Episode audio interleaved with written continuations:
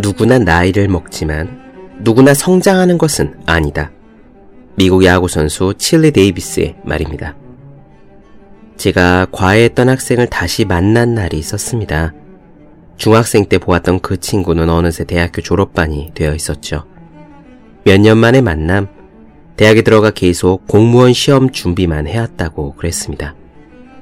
이런저런 이야기를 나누면서 아쉬움이 일었어요. 그 친구는 중학생 때와 똑같았거든요. 더 이상 교복을 입지 않았고 수학 문제집 대신 행정학 개론을 들고 있었을 뿐 고민의 깊이나 경험의 폭이 그대로였습니다. 저는 제가 잘못 본 것이길 바랬죠. 나이가 든다는 말은 성장한다는 말과 동의어가 아닙니다. 우리는 심리학에서 말하는 발달 과업, 이를테면 정체성, 생산성, 친밀감 같은 것들을 완수하면서 성장해 갑니다. 마치 영웅처럼 우리에게는 구해야 하는 우리 몫의 황금 사과가 존재해요. 틀을 깨고 한계에 도전하며 때로는 버팀으로써 그 사과를 따는 겁니다. 해야 할 시기에 하지 않으면 얻어야 할 것들을 얻지 못합니다.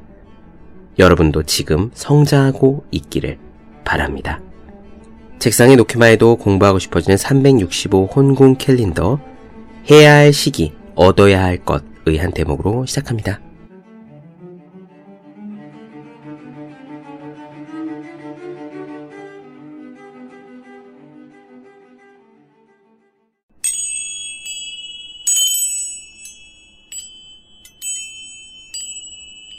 네, 안녕하세요. 본격 공부 작업 팟캐스트 서울대는 어떻게 공부하는가 한지우입니다. 우리는 지금 마이클 싱어의 상처받지 않는 영혼 보고 있습니다. 여러분들께서는 이 싱어의 이야기를 어떻게 듣고 계신지 모르겠어요. 혹시 느껴지시는지 모르겠지만 저는요, 굉장히 신나는 상태로 조금 더 정확하게 표현하자면 영어로 블리스라고 하죠. 약간의 희열을 느끼는 상태로 이 싱어의 글들을 나눠드리고 있습니다. 팟캐스트를 준비하고 녹음을 하고 편집을 하면서 다른 누구보다 더 저 자신이 싱어의 가르침을 쭉쭉 흡수하고 있는 듯한 느낌이 들기 때문이에요. 싱어는 처음에 우리가 어떤 존재인지 이야기했습니다. 우리는 우리의 경험, 체험, 감각, 그리고 감정과 느낌을 바라보는 인식 그 자체라고 했습니다. 우리는 피나 살덩어리가 아니라 인식이기 때문에 붓다가 불성이라고 했고 힌두에서 아트만이라고 했고 서양에서 소울, 즉 영혼이라고 했던 이 인식이기 때문에 우리라는 존재는 무한하다라고 싱어는 단언했죠. 그 다음에는 우리 몸에서 일어나는 에너지를 이야기했습니다. 우리 삶의 활력, 이 에너지는 음식이나 잠에서 오는 게 아니라 내면에서 솟아나는 힘이라고 했어요. 그 에너지로 우리를 가득 채우는 방법은 단 하나. 그저 어떤 경우에도 스스로의 가슴을 닫지 않는 것 뿐이라고 했습니다. 그러면 어떻게 우리의 가슴을 닫지 않느냐? 마음을 활짝 여는 상태를 유지하느냐? 지금 그 세부적인 가이드들을 살펴보고 있죠. 오늘도 이어가겠습니다. 우리가 가슴을 닫는 이유, 고통 속에서 사는 이유는 우리 마음이 만들어낸 목소리들 때문입니다. 그 목소리의 대부분은 걱정, 불안, 초조, 두려움이지요. 그렇습니다. 싱어가 말하길 우리 마음이 가진 주된 언어가 바로 두려움이라고 했어요. 세상에 대한 두려움, 망할지 모른다는 두려움, 미움받을지 모른다는 두려움, 하여간 이 세상을 마음 놓고 살아가지 못하는 근본적인 원인은 두려움입니다. 이 두려움을 없애기 위해 우리는 돈이나 지위, 학력, 승진, 아파트, 명예 등등 수많은 것들로 우리의 두려움을 꽁꽁 감싸고 있지만 그렇다고 해도 이 두려움은 절대로 없어지지 않아요. 적어도 저는 그랬습니다. 통장 잔고가 깨끗이 비어 있을 때는 지갑이 조금 무거워지면 두려움이 사라질 거라 생각했지만 글쎄요, 그렇지 않더라고요. 만약 돈이 훨씬 더 많아진다면 두려움이 없어질까요? 지금 확답할 수는 없지만 조심스레 아마 그렇지 않을 거라 예상해 봅니다. 왜냐하면 그때는 또 다른 문제들로 인해 두려움이 생길 거거든요. 이렇게 돈, 명예, 지위, 학력, 그 어떤 걸로도 해결이 안 된다면 그렇다면 이 삶에서 진정한 성공이란 무엇일까요? 싱어는 두려움 자체에서 해방되는 거라 말합니다. 두려움을 벗어버리고 그저 인생을 즐기면서 사는 경지가 있다고 해요. 다시 한번 강조하지만 이 마이크 싱어는 모든 두려움에서 벗어나 인생을 즐긴다고 해서 저기 저 알렉산더 대왕에게 그저 햇빛이 좀 더 들어오게 비켜달라고 말했던 디오게네스처럼 구덩이 속에서 거지처럼 살았던 것이 아닙니다. 마이크 싱어는 자가용 비행기를 가지고 있고요. 거대 소프트웨어 기업의 CEO입니다. 더 행복하게 살면서 더 두려움 없이 살면서 더 많이 일하고 더 많이 공부하며 삶의 중심 속으로 뛰어들어가는 법. 오늘도 징어를 통해서 듣겠습니다. 그럼 시작할게요.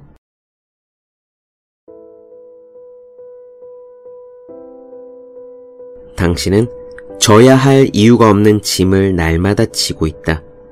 자신이 완전하지 않아서 실패할지도 모른다는 두려움에 떨고 불안과 초조에 시달린다. 사람들이 나를 비난하고 이용해 먹고 사랑해주지 않을까봐 두려워한다. 이 모든 것이 당신을 엄청난 무게로 짓누른다. 붓다가 인생을 가리켜 고통의 바다라고 했을 때 그것은 바로 이것을 가리킨 말이다. 사람들은 사실 고통스럽지 않은 상태가 어떤 것인지를 한 번도 경험해 보지 않았기 때문에 자신이 얼마나 고통스러운지조차 모른다. 이것을 이해하기 위해서 만약에 당신이나 주변의 어느 누구도 건강해 본 적이 한 번도 없다면 어떨지 한번 상상해 보라. 모든 사람들이 늘 병을 앓고 있어서 병상을 떠나본 적이 없다면 말이다. 그들은 건강이나 활력이라는 개념을 아예 이해할 수가 없을 거다. 당신의 마음을 이루는 정신과 감정의 에너지에 일어나고 있는 일이 정확히 이것과 같다. 당신의 예민한 마음은 순간순간 끊임없이 고통받는 상황 속으로 당신을 데려다 놓는다. 이 고통을 끝내려면 먼저 자신의 마음이 지금 편안하지 않은 상태에 있구나 라는 걸 깨달아야 한다. 그런 다음에는 마음이 그런 불편한 상태에 머물러 있어야 할 필요가 조금도 없다는 것을 인식해야 한다. 우리의 마음은 건강해질 수 있고 온전해질 수 있다. 마음의 고통을 그저 참고 견디거나 마음을 감싸고 보호해야만 할 필요가 없다는 그 사실을 깨닫는 것만으로도 그것은 하나의 커다란 선물이 된다. 우리는 이렇게 마음을 불안해하며 살 필요가 없다. 하지만 대부분의 사람들은 늘 지금까지 해오던 것처럼 외부의 게임을 더 잘하는 것으로서 내부의 문제를 고쳐보려고 했습니다. 우리의 내부 문제를 순간 살펴보면 모든 사람들이 저마다 오늘의 이슈라고 할 수 있는 것을 가지고 있다는 것을 알게 될 거다. 그들을 그 순간에 가장 괴롭게 만들고 있는 문제 말이다. 만약 현재의 문제가 약간 시들해지면 다음 문제가 튀어나온다. 다음 문제가 시들해지면 또 그 다음 문제가 튀어나온다. 이것이 바로 우리의 생각이 하고 있는 일이다. 마음은 언제나 내부의 문제를 해결하려면 외부의 무언가를 바꿔야 한다고 충고한다는 점을 깨달아라. 하지만 당신이 지혜롭다면 이런 게임에서 벗어날 것이다. 당신은 마음이 주는 충고가, 그러니까 바깥의 무언가를 해결함으로써 당신의 문제가 해결될 수 있다고 말하는 그러한 충고가 상처받은 자의 충고임을 알아차릴 것이다. 당신 마음의 생각들은 두려움으로 혼란스러워진 상태다. 세상의 모든 충고들 중에서 절대로 귀를 주지 말아야 할 것이 혼란된 마음의 충고다. 마음은 실제로 당신을 잘못된 길로 이끈다. 근본적인 문제는 당신이 자기 자신을 스스로 온전하고 완전하다고 느끼지 않는다는 것이다. 그 근원을 제대로 파악하지 못하면 당신은 그것을 덮어줄 누군가를 혹은 무언가를 찾아 나설 것이다. 당신은 돈이나 사람이나 명예나 지위 뒤로 몸을 숨길 것이다.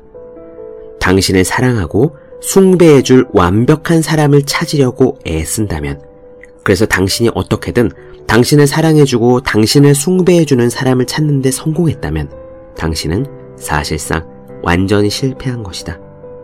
당신은 문제를 해결한 것이 아니다. 당신이 한 일은 기껏해야 다른 사람을 당신의 문제에 개입시킨 것 뿐이다.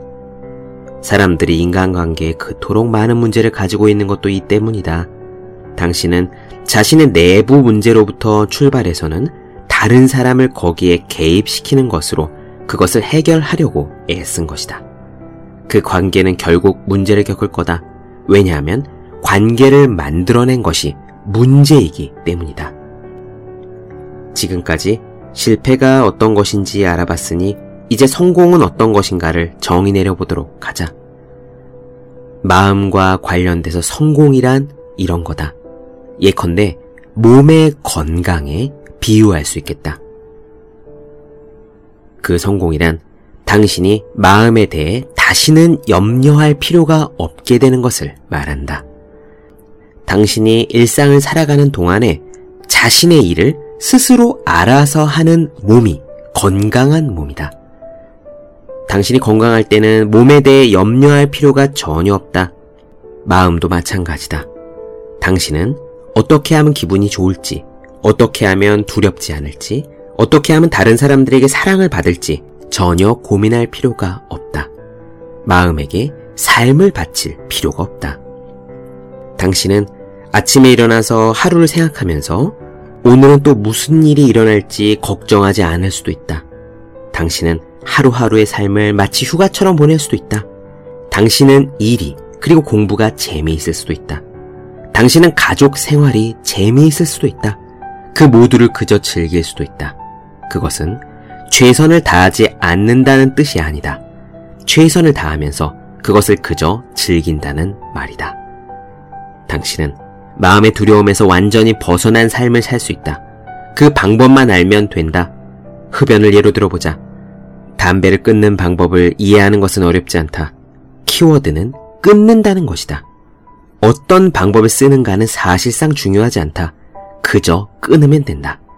담배를 끊는 방법은 입에다가 담배를 가져가는 짓을 하지 않는 것이다. 다른 모든 방법들은 당신에게 그저 도움이 조금 되는 수단들에 불과하다. 만약 당신이 입에다가 담배를 가져가는 일을 중단한다면 담배 끊는 것은 보장된 일이다. 마음의 골칫덩어리를 벗어나는데도 같은 방법을 쓸 수 있다. 마음에게 당신의 개인적인 문제를 해결하라는 임무를 그만 맡겨라. 당신의 마음은 별로 힘이 없다. 세상에 대해 별다른 힘이 없다.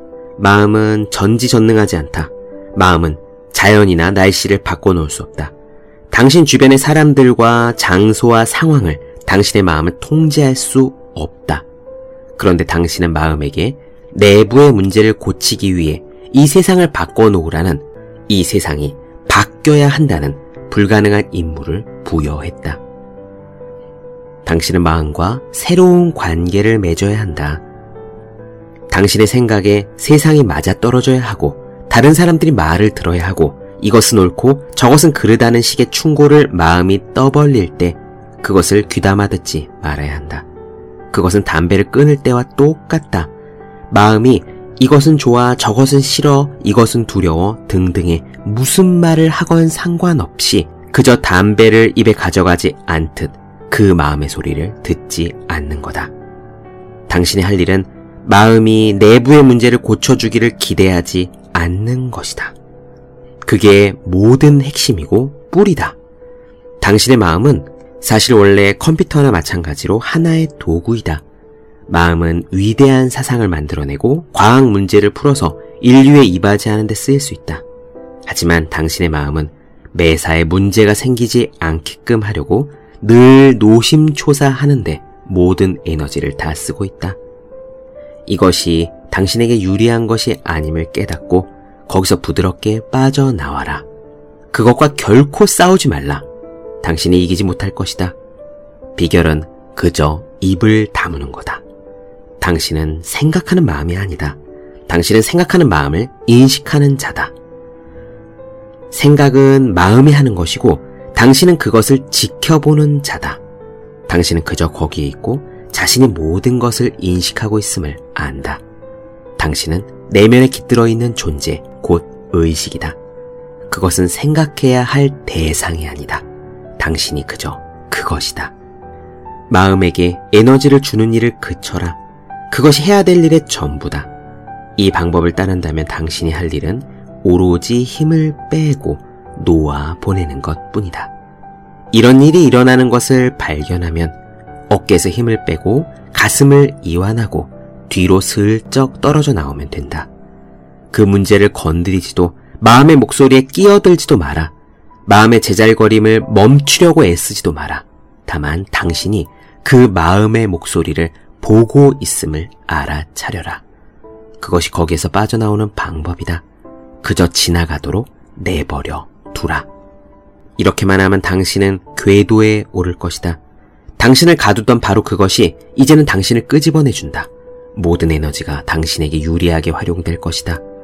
놓아보내는 이 방법은 당신의 에너지를 해방시키고 당신 자신을 해방시킬 수 있게 한다. 이러한 해방은 여기서 얻는 자유는 특별한 이름을 갖고 있다. 그 이름은 바로 해탈이다.